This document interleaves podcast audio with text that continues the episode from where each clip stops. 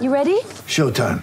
On May 3rd, summer starts with The Fall Guy. Let's do it later. Let's drink a spicy margarita. Make some bad decisions. Yes.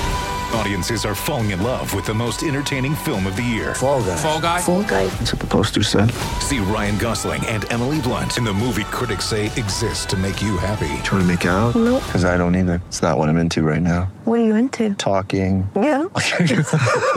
The Fall Guy. Only in theaters May 3rd. Rated PG-13. Starting. All right, we're live. All right, can you hear me? Yes. Yay, technology has been defeated. So this is Heath Caps coming to you guys again from Fake Teams, and I am joined by my partner in crime. We're gonna let him pronounce his name for all of the masses. Say it. I am Haji Blackburn. So, do I like slide it with the end there, or is it like more staccato, like Haji? Just quick. Real or- quick. Yep. All right, Perfect. sweet. I nailed it. I freaked out a little bit on solo pod. Like, all right, I just butchered it, and then No, he's not going to do this Do this podcast with me now after I after I killed it. So I, I'm going to ask you about it. Like I talked about fandom Brewers thing. Um, still, even though we've written at fake teams, we're still kind of Brewers fan. Does that? Do you live in Milwaukee? Um, I live in Wisconsin, not not Milwaukee. Um, actually, Okay. All right. just south of Green Bay, so between Green Bay and Milwaukee.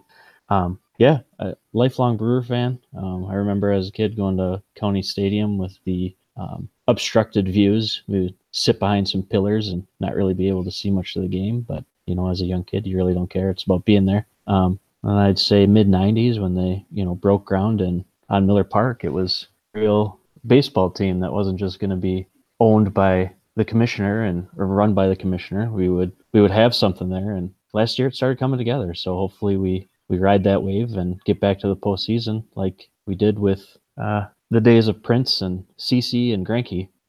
Yeah, you guys. Um, I've been before we started. I sort of feel like we're starting research a little bit early. To know by reading basically like the whole Twitter feed of MLB trade rumors, which is really knowledgeable or really uh, informational, by the way. But it, so, are you buying? Like, are you buying a pitcher? Do you know? I I don't So Jake Jake I mean, at interest. this point, at this point, I really don't know. I, I think the Brewers are strong into Arrieta, but I also don't know if I would want Milwaukee to go that route. I think he could be successful, but they just haven't had some real luck with buying pitchers. So um, I'm not sure. I, I think they're in on Arrieta, but we'll see. It's been such a quiet Yeah, yeah. winter. motivation for him is getting innings. I think he's definitely Yeah. not somebody that that I'm looking at. I think He's not like the I think a team like Milwaukee would pay him his asking price too. Uh, kind of that extra tax to have to go play in Milwaukee, a smaller market team. And I think that would be the motivation for him is, you know, to sign that last long term deal and get paid.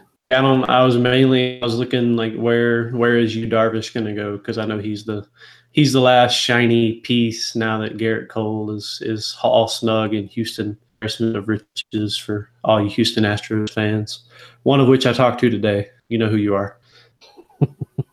but it, one of my friends just moved to Houston, uh, so he's like, "Man, the World Series was fantastic." And like, yeah, I hate you. Um, so it's been a long, long go with the Braves, but we I feel pretty good about it. I like I like all young talent. There's so many trades that would work out. I was talking about this on Twitter today. There's so many trades that would work for us Marlins, but it it it's bad that they're in our division. I feel like most teams, you know, like if I'm the Braves, Yelich is an obvious fit for Atlanta because we need some corner outfield help. Realmuto behind the dish, but like, do we really want to send some young, young up and coming arms to a division team that's also like in rebuild mode? Not want to do. So it's frustrating. It's like, man, they happen to, they just happen to be an NL East team, Christian Yelich instead of Markakis.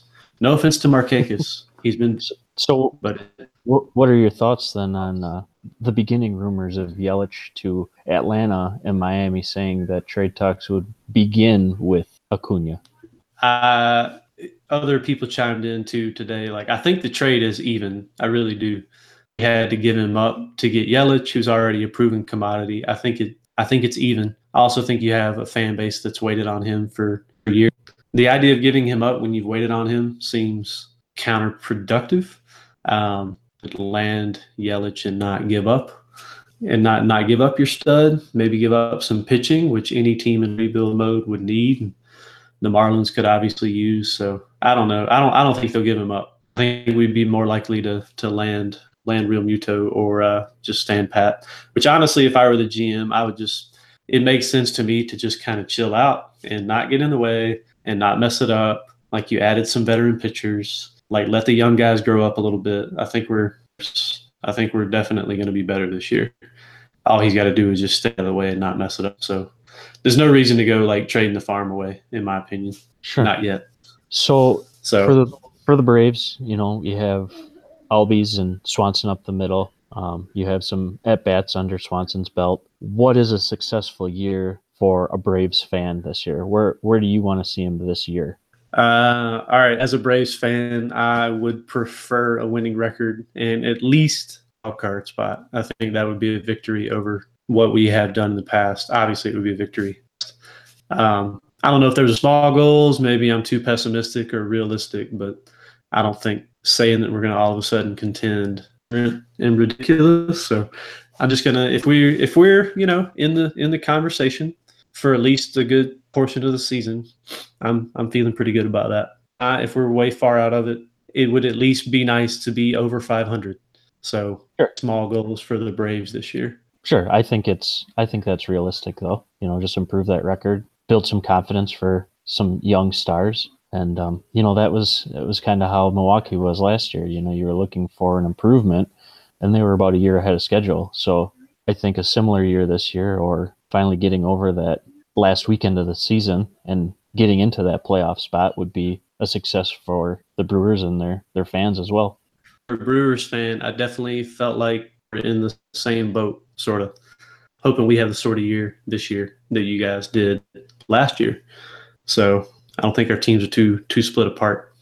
So all right, that's that's fandom. So if anybody is tweeting at us or uh, conversing in some way when you the Brewers and the Braves, um, It's where our Uh, expertise is. It's where our expertise Yeah, yeah. is, but it's also where our feelings are too. Oh yeah, definitely some emotion. Although it's I've like deadened it over the past few years because expose yourself to things that cause you pain that's not very intelligent. So that's too deep for a podcast. So uh, I wanted to talk about like preferred formats and experience, just so uh, I know that when we talked, you talked up talked up some uh, points league action, which I hate. Um, totally fine. I want everybody to do what they love. Me being mostly football in the beginning, I just fell into head to head for baseball, and it just the traditional five by five league where I have always sort of played the bulk of my fantasy baseball. Uh, and I'll, I'll ask about daily as well. Like I, I've dabbled in MLB DFS for this will be my third season now, with sort of mixed results. I've definitely had some some decent times and some really bad times. So so that's my question. Like, what's what's Haji's preferred? Uh, map?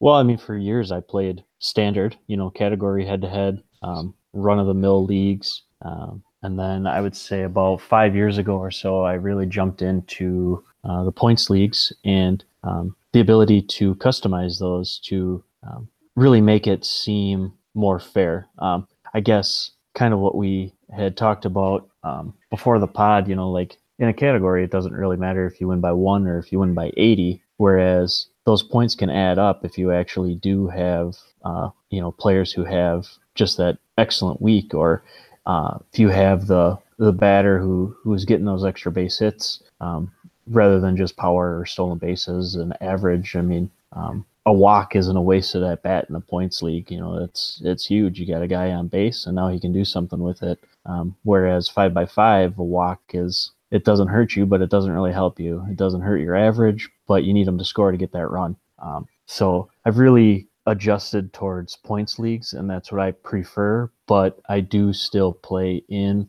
a couple category leagues, um, but that's probably because I just play in too many leagues as it is. So um, not looking to cut that down, but I know I'm in too many. Um, and you say that you're a category guy based on on football. Um, so where is the um, negative feeling towards the points? Why haven't you turned that that way yet? I don't I don't think it's negative towards points. but like what they're good at. Um, this is going to sound really bad for somebody that is doing a fantasy baseball podcast, but I've almost been like a lazy fantasy baseball player um, because for so long I just drafted the stat guys. Like, give me the 20 home run, 20 stolen base threat, and let me completely ignore pitching until the, the twilight of my draft. Just, that worked, whether it mm-hmm. was like your cousin's league or, you know, slightly more competitive league. Well, really last year, like, I, I mean, it, I drafted fantastic hitting teams. And the past two years, like when I've gone back and there's my like all is ignoring pitching. And it if you're not like looking back a little bit, I think you're you're not you should be having fun. Like it's the whole point of of all of this because it is fun. You know, I mean, it, like I had one team last year that had Stanton and Aaron Judge on it, and I went with just this team that could mash. I mean, it they just could mash everything. But my pitching was god awful, and it and I had some injuries. Anytime I've kind of stepped into that point setting, it's just not what I'm familiar with and I miss out on some of the guys that format. Really, it's not really a stat that I have in my head. I love Billy Hamilton in head-to-head formats, but I know in on-base leagues he's going to take a little bit of a hit just because he's not getting on base. But I mean, you're not drafting him for walks anyway, right? Like, do you? There's a question like, do you devalue Billy Hamilton because his his OBP is not great? I think he's somewhere around like the three tens for his career, maybe. Yeah, I mean that's definitely something to look at. You know, in a in a points league, he's he's going to get you those stolen bases. He's going to get you the runs, but it is a little bit devalued, I guess. So maybe whereas you're drafting him in a categories league and saying, okay, this guy's going to help me compete on a weekly basis or in a roto league for the season on stolen bases, I'm set there. In a points league, you almost have to take another look at it before you would draft him and say, you know, does the risk outweigh the reward here? And Hamilton showed steady improvement, I think, throughout his career. Um, as long as he's in and as long as he's healthy, um, he's he's a fine player to roster to start, um, and he's going to help you out. But yeah, he may be an actual player that is better in a categories league than in a points league, unless points are really inflated for steals. Um, the one thing I wanted to ask you about then was you said that um, your pitching was was down and that you had some injuries and stuff. And there seemed to be a lot of pitcher injuries last year. Uh, it seems to be going up. And then you have teams like the Dodgers who utilize that 10 day DL and kind of create a six man rotation. Does that Just make you shy? Yep, the Astros. Does that make you shy away from taking those pitchers early, or do you want to take the big name pitchers early and hope for health rather than bank on number three or number four starters and yeah, I mean, it, do you it's want riskier. to take a shot? I mean, I know a Syndergaard, Bumgarner, even Kershaw had some health problems last year. So if you had them, you know, you you took a hit. So what what is the strategy with injury situations and pitchers? I think if you take any pitcher in the early going, you're you're immediately building in a little bit more risk and to be more prone to to injury. I just it just depends on like the format and it depends on how you're drafting snake draft versus an auction draft. If it's a snake, I'm early on in the first round. I'm taking a hitter. Like I'm not. I'm not passing on Mike Trout to take Clayton Kershaw. I don't care or less steals or whatever. I'm still taking Trout. It would it be if I'm looking at a pitcher in first round. There's only one guy taking the first round, and it's Kershaw. And I'd probably have to be stuck at the very end of the first round to do that. But it, yeah, I think you're building in more risk. But it at the same time, I mean, it, when the so I talked about this on the solo pod, and I need to get your take on it because I'm having a hard time my draft strategy from this idea, or I mean, it's a fact. There's in the majors, there's been a power surge, not uh like not inconsistent with like steroid era isolated power numbers. If you look at it, I just I spent so a few days ago just looking at it, and it so baseball introduced uh, league wide testing for PEDs in 2003, and it if you look at the isolated power numbers, they kind of hung on until like 2006. Isolated power mark was in the one. It was in the 160s. I think it was like 163. It dipped all the way until 2016. High 140s, like 148, 149, or like 152, 155. And then it wasn't back in the 160s until two years ago in 2016. So in 2016, we all of a sudden had this power that was like right in line with like the pinnacle of the steroid era. In 17, we had where league ISO was over 170. So it was 171. And last year in the MLB, to than in any other year ever. So still test for PEDs. So it's last year the ball got talked about a lot.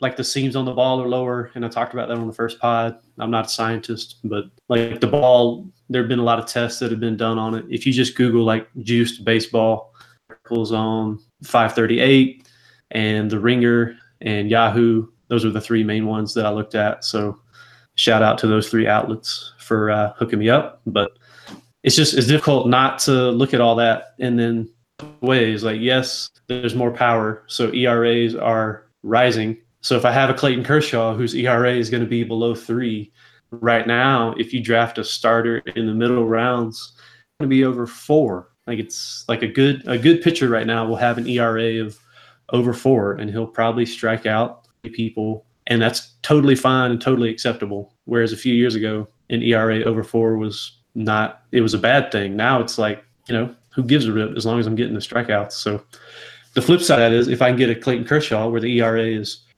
that's a big deal. So like I've been a guy that drafted hitters for a decade. This year, I'm not going to shy away from Clayton Kershaw in the first. And I, I said this on the solo pod. I was going to look at pictures like where I would draft them, and I did that a little bit. It'd be nice to know where. And like I would, there's a few guys that I would take in uh, all the way through like round four. There are definitely a lot of arms that that I would look at.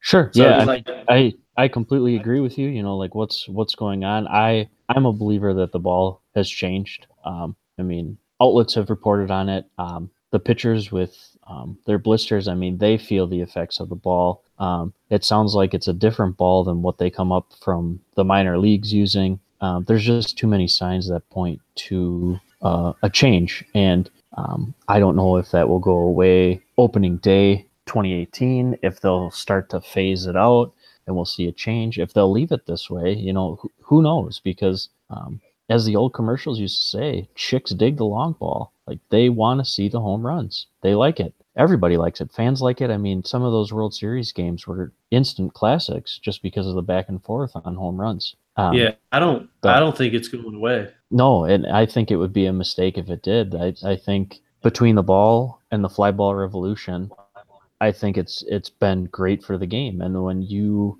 are still testing for PEDs or any other types of substances, and these guys are passing, then you know they're doing it on their own. It's it's good for the game. They're they're showing this can be done. And um, I know you said on the first pod you think Stanton could on that. I, I may I may definitely take the under. That may be a year long bet that we have to look into. But I do Oh, hear we- your argument.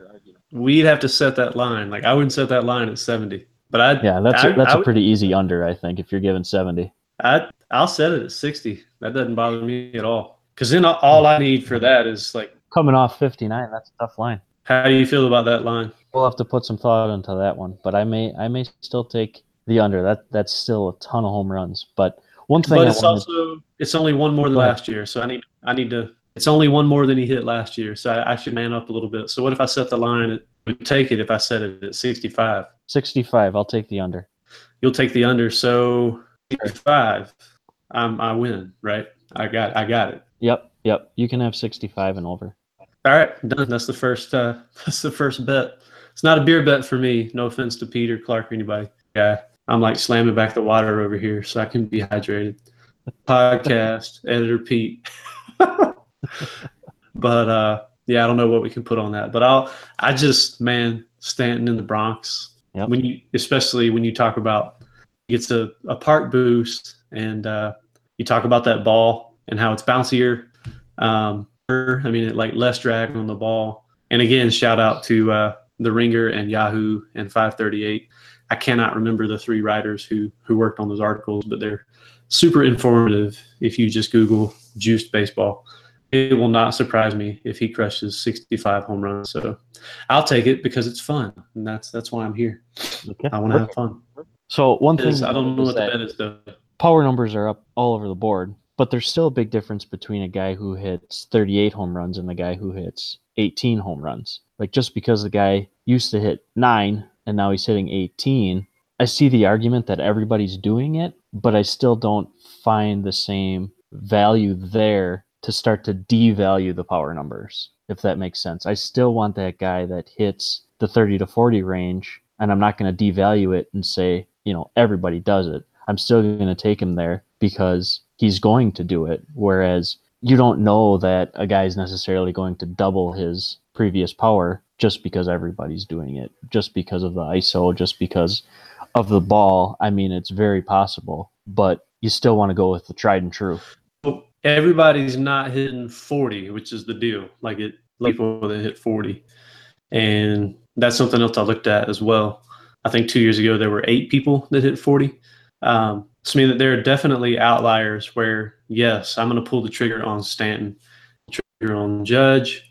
Um, we'll see where Jay Martinez lands, but he's he's another name.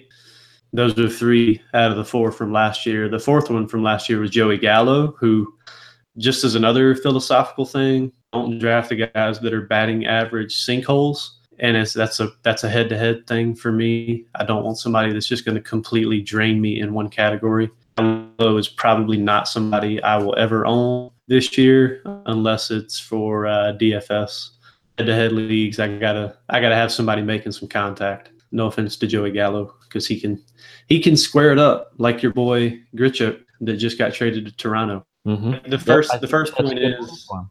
we'll segue there, but the the answer is like yeah, there are definitely guys that are outliers enough that I'm gonna I'm gonna go ahead and draft them. Stanton is the most obvious one to me. Um, judge because I mean a lot of people are hitting 30 not a lot of people are hitting 40 and both of those guys hit over 50 last year so i mean i'm gonna i'm gonna take it with judge and stanton i'm not gonna Or it's more like at other spots you know? Like it, if i know i can ignore first base for time and still get a guy that's got a chance to to bash 28 to 30 home runs at, at other i might do it. And you can you can almost do that with any position. And Randal Grichuk is a good example. Like if I decide I want to punt my fourth outfield spot or my first or second utility spot, Grichuk in the twilight hours of my draft, and it, I know you have him in in one of your leagues. Protected him, right? You Yep, didn't I say did. free. Protected him from a Because- Rule Five, and I'm glad the trade came before the the Rule Five deadline. Um, but Yeah, otherwise he would have been somebody else's dude. Yeah, and I think this is I think the trade to Toronto is just going to open up a lot of opportunity for him that he wasn't going to see in St. Louis um, since the Ozuna trade to St. Louis. Um, he's going to block some doors there with that loaded outfield. Yeah, so I told you while I while I was getting ready, I was looking at Randal Grichuk propaganda. The here's the propaganda, and uh, if you go to this awesome website called Baseball Savant, it is already organized by per plate appearance, and it don't ask me to define barrels because they don't even define it on their website. You can find the definition on MLB.com, but it has a lot to do with when it comes off of the bat, and then there's a uh, component as well for this batted ball event known as a barrel, which basically means a lot of times good things are going to happen based on how hard you hit it and based on like which direction you hit it. And here, Randal Grichuk was number one, two, three, four, five. He was number six in all of the major leagues. And who are the top five? So top five are a lot of obvious names um, that you would imagine. So Aaron Judge, Giancarlo Stanton, Joey Gallo, and then Randal Grichuk. So he is keeping some elite company Mhm. in uh, the the realm of can he like square up the ball when he actually makes contact. So his obvious Achilles heel is he needs to make a lot more contact. Um, grade leaving uh, leaving the Cardinals, going to Toronto, and he's young. He's 26, and the Blue Jays have him under control through 2020. He said that he's basically going to log more at bats than anybody else at the corner outfield spot. So, I mean, 49 hitter. I, I mean, dude, if he hits 245 and he cranks 35 home runs, I'm I'm good. Makes me happy. I'm I'm just excited he gets to play. Lewis, he was blocked, and when you see a trade like this, it's nice that okay, now uh, now we know what the St. Louis Cardinals outfield looks like, and now we know that I'm steady at bats. So Mhm. it's like a win. It's a win all the way around. Yeah, that was actually a nice little uh, first round for the Angels back in 2009, I believe. Back to back picks. They took Grichuk, and then they took a guy that you may have heard of named Mike Trout with their second of back to back picks. So Grichuk can at least hold that over Trout's head if uh, he doesn't live up to our expectations that we're setting for him here with the elite company. But um, I think good things are ahead for him in Toronto, and uh, if he's there towards the end of a draft in a, a deeper league, I think he's worth uh, a flyer on. Um, take him and, and see what happens. The worst you can do is every day at bats. Um, so always worth a shot in the dark. Yeah, I mean, it's the whole volume versus efficiency thing that we would talk about in football a lot. But I mean, he he definitely has opportunity. Yep, that's Opportunity. exactly. That's the, the the football argument turned baseball. You know, football it's talent versus. Yeah. And with Grichuk right now, he's going to have a bunch of opportunity. So, I mean, I know Toronto just signed Curtis Granderson in the interest of. Uh, um, I don't think they've announced it yet. I was reading that yesterday. He's got. He still Yeah, I don't think to. the terms were disclosed. No, the agreement is there. One year, just a one year deal, but he may just be a, okay. a bench signing. Yeah, he looks like depth to me. I mean, I know I love Granderson. He's another one of those guys that I've drafted for years because it's that whole power speed thing. Yep. And because his his batting average wasn't Joey Gallo's, forty or two fifty. If I know I'm gonna places, but uh, yeah, and Toronto, Granderson looked like a bench bat to me. I assumed they were waiting on a physical or something, but I haven't read about it today. Um, Yeah, that, I'm I'm sure that he's gonna play. I'm sure that uh, is a situation with Granderson. You know, you just gotta dot the i's and cross the t's there. But the last I saw, it was agreed in principle, and Granderson should probably be on on Toronto this next season. But I think he'll stay. I there think. really isn't much else outside of Pilar and, and Hernandez that'll keep Grichuk on the on the bench. So I'm not too worried about that now. I, I think it's an it's an excellent move for him. Yeah, he's he's young. He can he can actually play any any position. He's not played a whole lot of center field, but corner and he has played some center. So I think he's fantastic. We're talking about him like he's the greatest thing ever. We've spent a lot of time on. Yeah, I know. I know. Randal Grichuk, I think we, he's Yeah, not the greatest thing 15 ever. minutes of But, fame. but we, yours. the move, I do like it. We do. Yeah. So, all right, I'm gonna awkwardly segue into asking about speed and stolen bases. I, I said a lot of numbers on the first pod. I think it probably got confusing. I'm actually working on just putting it into article format so it's easy to access, mainly for myself. But if anybody else wants to look at it, but this is um, our buddy Brian at Fake Teams already talked about it a little bit this year. Um, and so I went again that day. I spent about an hour on Fangraphs, which is the best site ever, by the way, and just looked at stolen bases over the last like 10, 15 years. And it there's I said it on the first pod, like there's this surplus of home runs and ERAs are rising. For me, maybe not for you as much, but the home run is devalued. I'm looking a little bit harder at elite sto- elite starting pitchers because over four, three, I'm super happy about it. And then this third trend that we have is stolen base numbers going down. So for me, in my head-to-head formats, give me all the Dee Gordon and all the Billy Hamilton and all the Christian Yelich and anybody I think that has a reasonable chance to to be a jackrabbit. They are probably going to be on my team this year. So, what do you think? What's your take on speed? Do you I- think it's scarce? How about that? Yes. Does it scare you? Um, stolen bases are going down. Um, I think I think pitchers are uh, improving. Um, I think base running almost seems like it's getting worse. Um, to be totally honest with you, um, and guys aren't risking the injuries. I mean, how many times did we see last year guys got hurt on the base paths? Um, sometimes the risk just doesn't outweigh the reward. Um, so we're seeing a big drop off, I think, in steals. But there are a lot of solid late round players that I think you can still kind of steal that um, power speed combo with. Um, if you can get a guy, uh, you know, that will win a spot.